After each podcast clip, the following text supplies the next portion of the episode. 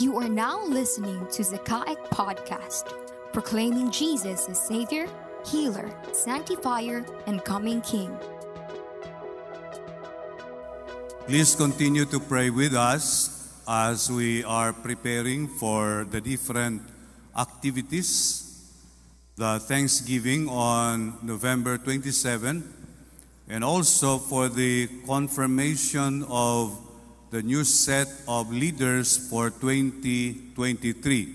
We are now starting to flash the names and the pictures of the nominees, and we will be confirming them on December 18. So please be here during the time for the confirmation of our leaders for 2023.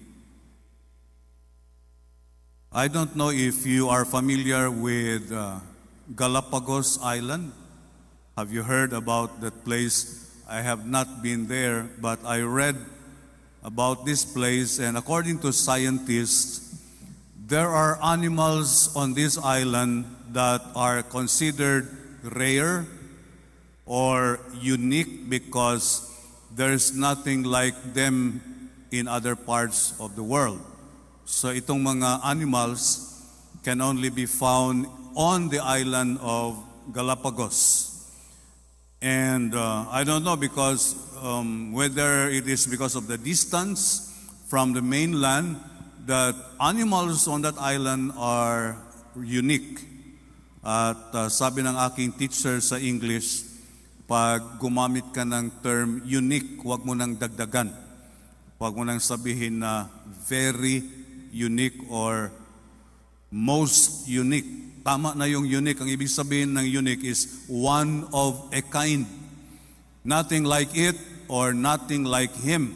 And if we are thinking of uniqueness, nothing and no one can be unique other than the Lord Jesus Christ, as illustrated and uh, demonstrated in Luke chapter 8. Kindly open your Bibles to Luke chapter 8, verses 26 to 39. Luke chapter 8, 26 to 39. They sailed to the region of the Gerasenes, which is across the lake from Galilee. When Jesus stepped ashore, he was met by a demon possessed man from the town. For a long time, this man had not worn clothes or lived in a house, but had lived in the tombs. When he saw Jesus, he cried out and fell at his feet, shouting at the top of his voice, What do you want with me, Jesus, Son of the Most High God? I beg you, don't torture me. For Jesus had commanded the impure spirit to come out of the man. Many times it had seized him, and though he was chained hand and foot and kept under guard, he had broken his chains and had been driven by the demon into solitary places. Jesus asked him, What is your name? Legion, he replied, because many demons had gone into him. And they begged Jesus repeatedly not to order them to go into the abyss. A large herd of pigs was feeding there on the hillside. The demons begged Jesus to let them go into the pigs, and he gave them permission. When the demons came out of the men, they went into the pigs, and the herd rushed to the steep bank into the lake and was drowned. When those attending or tending the pigs saw what had happened, they ran off and reported this in the town and countryside. And the people went out to see what had happened. When they came to Jesus, they found the men from whom the demons had gone out sitting at Jesus' feet, dressed and in his right mind, and they were afraid. Those who had seen it told the people how the demon possessed man had been cured. Then all the people in the region of the Gerasenes asked Jesus to leave them because they were overcome with fear. So he got into the boat and left. The man from whom the demons had gone out begged to go with him. But Jesus sent him away, saying, Return home and tell how much God has done for you. So the man went away and told all over town how much Jesus had done for him. May God bless us upon the reading of his words. Have you heard anything like this in any of your readings? In any book or article? Meron bang ganito? So I believe this is unique for the Lord Jesus Christ. But this story is only understandable to the believers because some people today do not recognize the existence of spiritual or supernatural things. There is a group of people in the world today, for them, everything is material and everything can be explained through the natural process. So walang spirits. Itong demons na pinag-usapan dito, kalokohan yan. Just the product of human imagination. Because to them, everything can be explained naturally. They use the scientific measurements, height, depth, width, the volume, mass, density, intensity.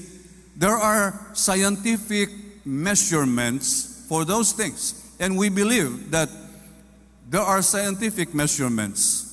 Ang problema lang for these people who do not recognize spiritual and supernatural things is when they face a solemnizing officer. Uh, last week, I had the privilege of solemnizing a wedding because these people, although they think that everything is material and natural, eh, they also get married. And when they face the solemnizing officer, merong punto kasi sa wedding na nagtatanong yung solemnizing officer, ikaw lalaki, do you love this woman? Ikaw naman babae, do you love this man? And hindi mo pa nga natapos yung tanong, opo na ang sagot doon. And so, mahal mo ba siya? Opo. Ikaw naman, mahal mo ba? Yes. But the problem is that kung ang kasunod na tanong is, how much? How can you answer that if it is only material and natural? How much? Isang kilo? Sampung piso? Because you cannot measure love using scientific measurements. There are things that we experience that are not material, not natural. So these are the kind of people who do not recognize spiritual things, and so they dismiss and they ignore the supernatural and the spiritual. There was a man by the name of Francis Schaeffer. I don't know if some of you have heard of him. He was a very smart, intelligent um, theologian. He wrote the book entitled The God Who Is There and Who Is Not Silent. I don't know if it is still available on print, but perhaps if you can Google Francis Schaeffer, the book is entitled The God Who Is There and Who Is Not Silent. And he went to many places and he brought God's mes- message to many people. But then one day, while he was presenting God's message to an audience, there was a very young man, brilliant, highly educated, and he said to Francis, Francis, I do not believe in anything you said. I do not believe in the existence of God. I do not believe that there is hell or heaven. And so Francis said, I will not waste my time arguing with you because it is obvious that you have already made up your mind. But Francis noticed that this young man, good looking, was accompanied by a young lady, also very good looking. So sabi ni Francis, I have a question for you. Is this your wife? And the man said, Yes. Do you love her? And he said, Yes. If you embrace her tonight, how do you know that she is there? Now, the question is very simple. If you embrace her tonight, how do you know that she is there? And the young man was silent because Francis Schaeffer chose the words carefully. This man believes only material things exist. Natural process can answer all our questions. And Francis Schaeffer's question shattered the mindset of this man because Francis Schaeffer did not use the question, if you embrace it tonight, how do you know that it is there? You do not call a piece of glass her or she. And that man was silent. He went home, and in the middle of the night, he committed suicide. Because his worldview was closed. Nothing of the supernatural, nothing of the spiritual. Everything is natural, everything is material. So, this is one group of people. Another group of people are people who believe that spirits exist. But because they fear the spirits, they try to appease them, they try to manipulate them if they can they have the power to manipulate the spirits or they try to trick the spirits. My ancestors from Cebu believe in spirits and they feared the spirits. I think I mentioned this to you in some of my messages that before they cut the trees in the forest, they will not touch anything. They will not say anything. Kay naay mga naminaw diya sa palibot. They would go to the middle of the forest and they bring a bolo with them. They put the bolo there and the bolo is pointing in that direction. They would go home and the following day they would return and pag nakita nila na gumalaw yung bolo, they will not touch anything. Ang ibig sabihin, na ay tao anang lugar. Tauan. They will not say anything. They would go home and they will get 10 black chickens and 10 white chickens. They'll remove the blood, put it in a container. The meat they will cook and they will return to the place and they will offer. They will pour the blood on the ground and they will ask the spirits to join them so that they will not harm them when they start cutting trees and planting. There is that fear in their hearts that because spirits are around, they should be appeased. We should befriend them. Otherwise, they would cause sickness and misfortune upon us. Manag mulakaw gani ang mga Cebuano magabii. Tabi, tabi, tabi. Dili na mulabay basta gabi. Kay basing nay maigo niya, mabukol niya ang ulo. Nganong gikagid man ka, ang nakasangkil kog dili nato makita. Bawal na ang bumili ng asin paggabi. Because there are spirits around. So we try to appease them. We do not want them to be angry. And some people try to trick them. I don't know if you have heard about the tradition of ancient Germans. Sa ancient Germany, they believe that spirits and demons will kill the bride or the groom during the time of the wedding. So, what the family of the bride would do, they will get ladies na kasing tangkad ng bride the same body built. They will dress the same way, and they will cover their faces with veils. As they go to the place of the wedding, ang demonyo mangitag asa man tong bride ani? Pareho man gitsura ni mga bayi. So they try to confuse the demons. Also the family of the groom hahanap din sila ng mga lalaki na kasing tangkad the same built with the groom. They will dress the same and they will go to the place of the wedding hoping to confuse or trick the demon so every time you see bridesmaids and groomsmen, you can remember the ancient Germans.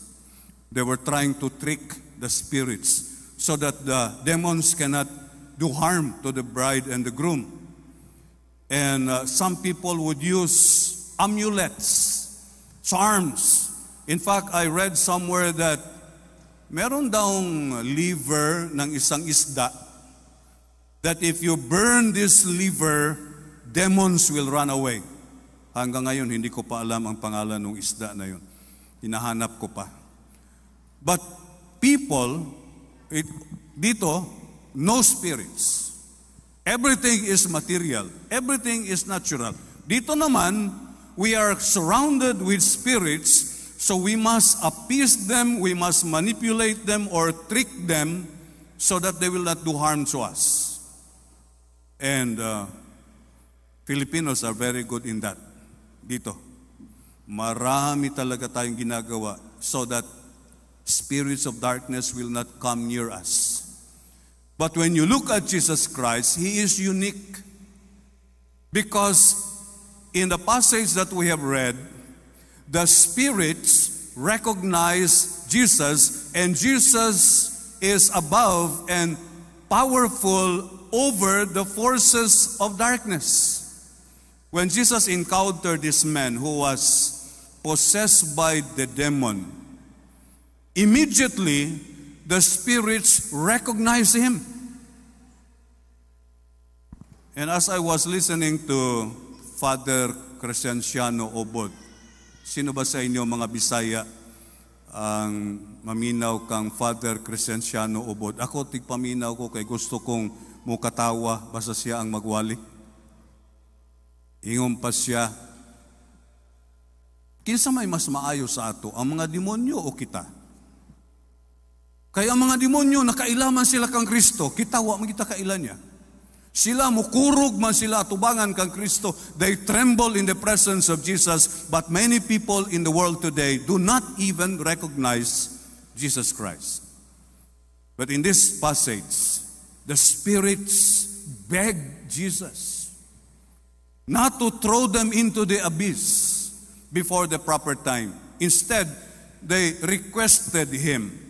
Now, this is a very important principle.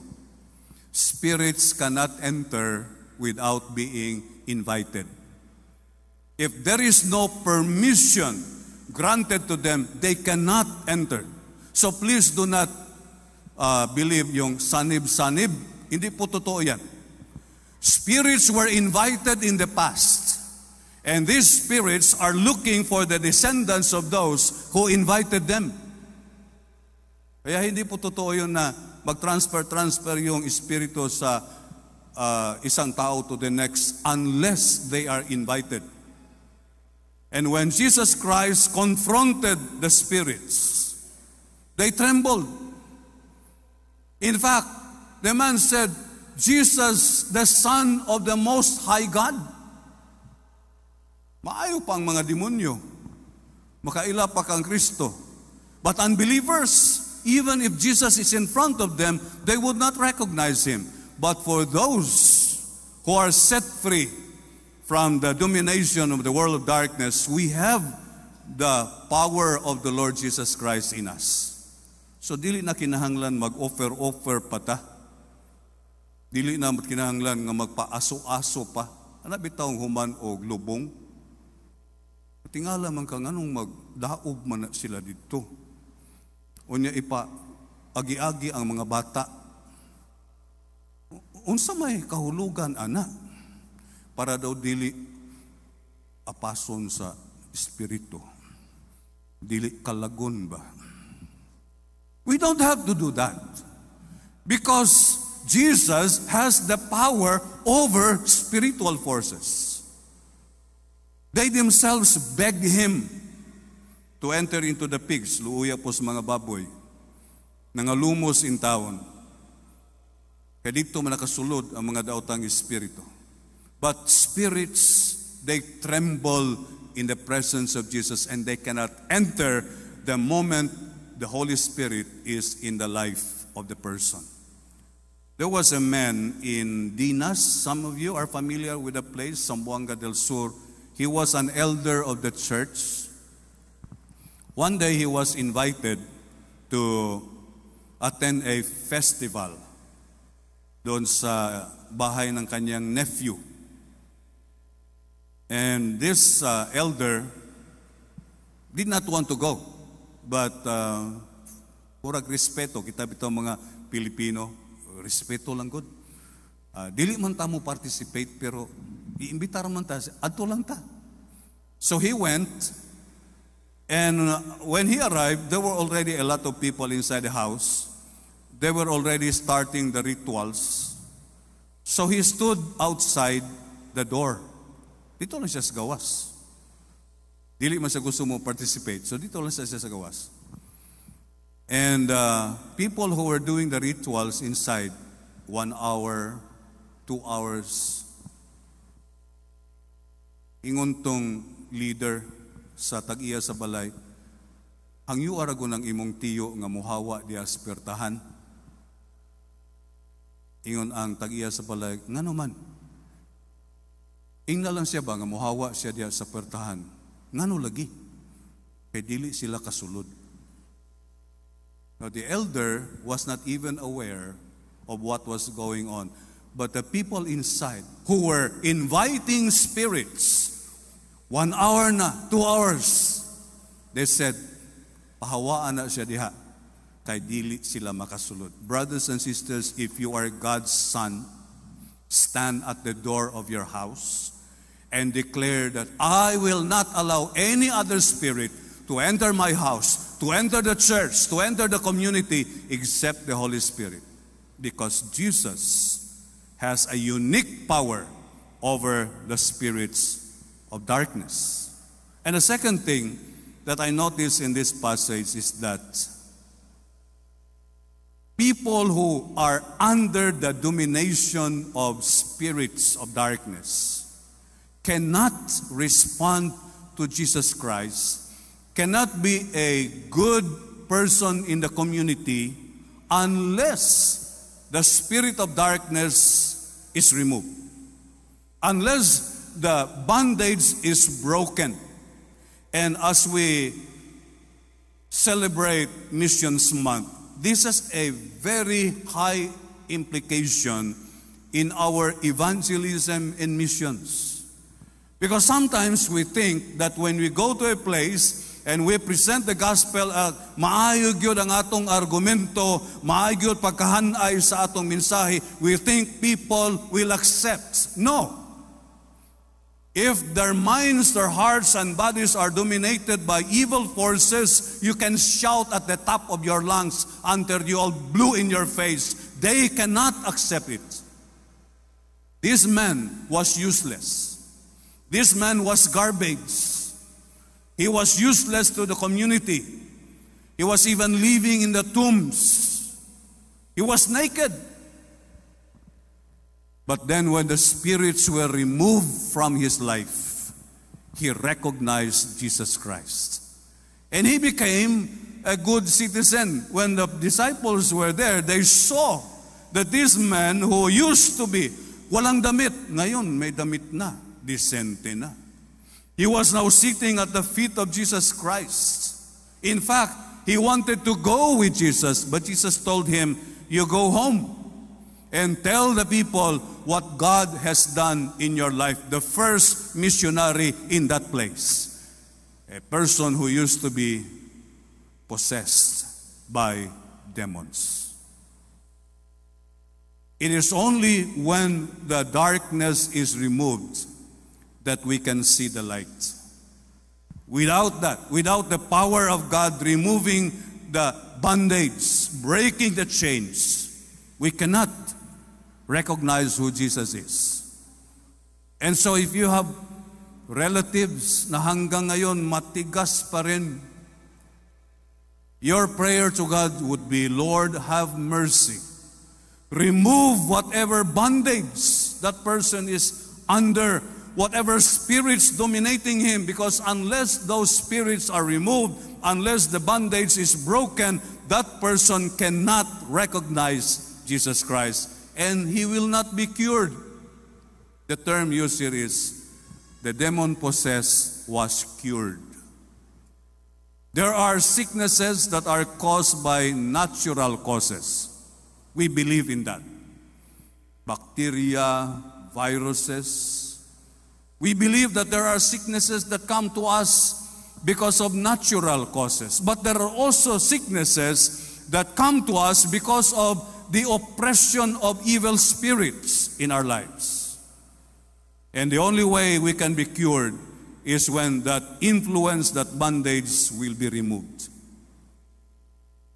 And it is a joy in our hearts. The disciples were there.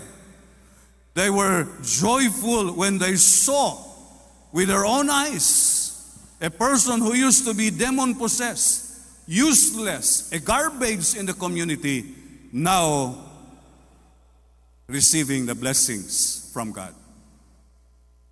In 2005, I was invited to speak in Mount Apo Alliance Bible College during their spiritual emphasis for one week. One week talaga yun. Morning chapel, in the evening, I did not know at that time that there was a student, lady student. She was, I think, 20 or 21, graduating. She was suffering because when she was 13 years old, she started bleeding. Now, kayo na mga babae, naintindihan nyo ang hirap. She was bleeding when she was 13 years old She enrolled in Bible school. She stayed there for four, five years. Now she's about to graduate, and the doctors examined her. Nakita nila may tumor sa kanyang ovary.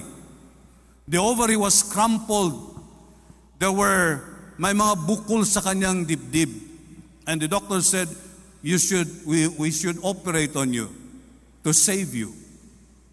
But because it was a spiritual emphasis week, they postponed the operation dahil hindi pwedeng lumabas yung mga estudyante during the spiritual emphasis. During one chapel time, as I invited people to come to the front to reject whatever spirits that they inherited from their ancestors, whatever spirits they have inherited from their community, that they would reject that on the altar. She was one of those who came to the altar during the chapel service. In the evening, they were supposed to attend the evening service. Hindi siya naka-attend because she was not feeling well. Naiwan siya doon sa dormitory. Nag-iisa lang siya. And during that night, she was alone. She felt the necessity to go to the CR. And while she was in the CR, fluid came out of her body. For two hours, tuloy-tuloy ang paglabas ng fluid.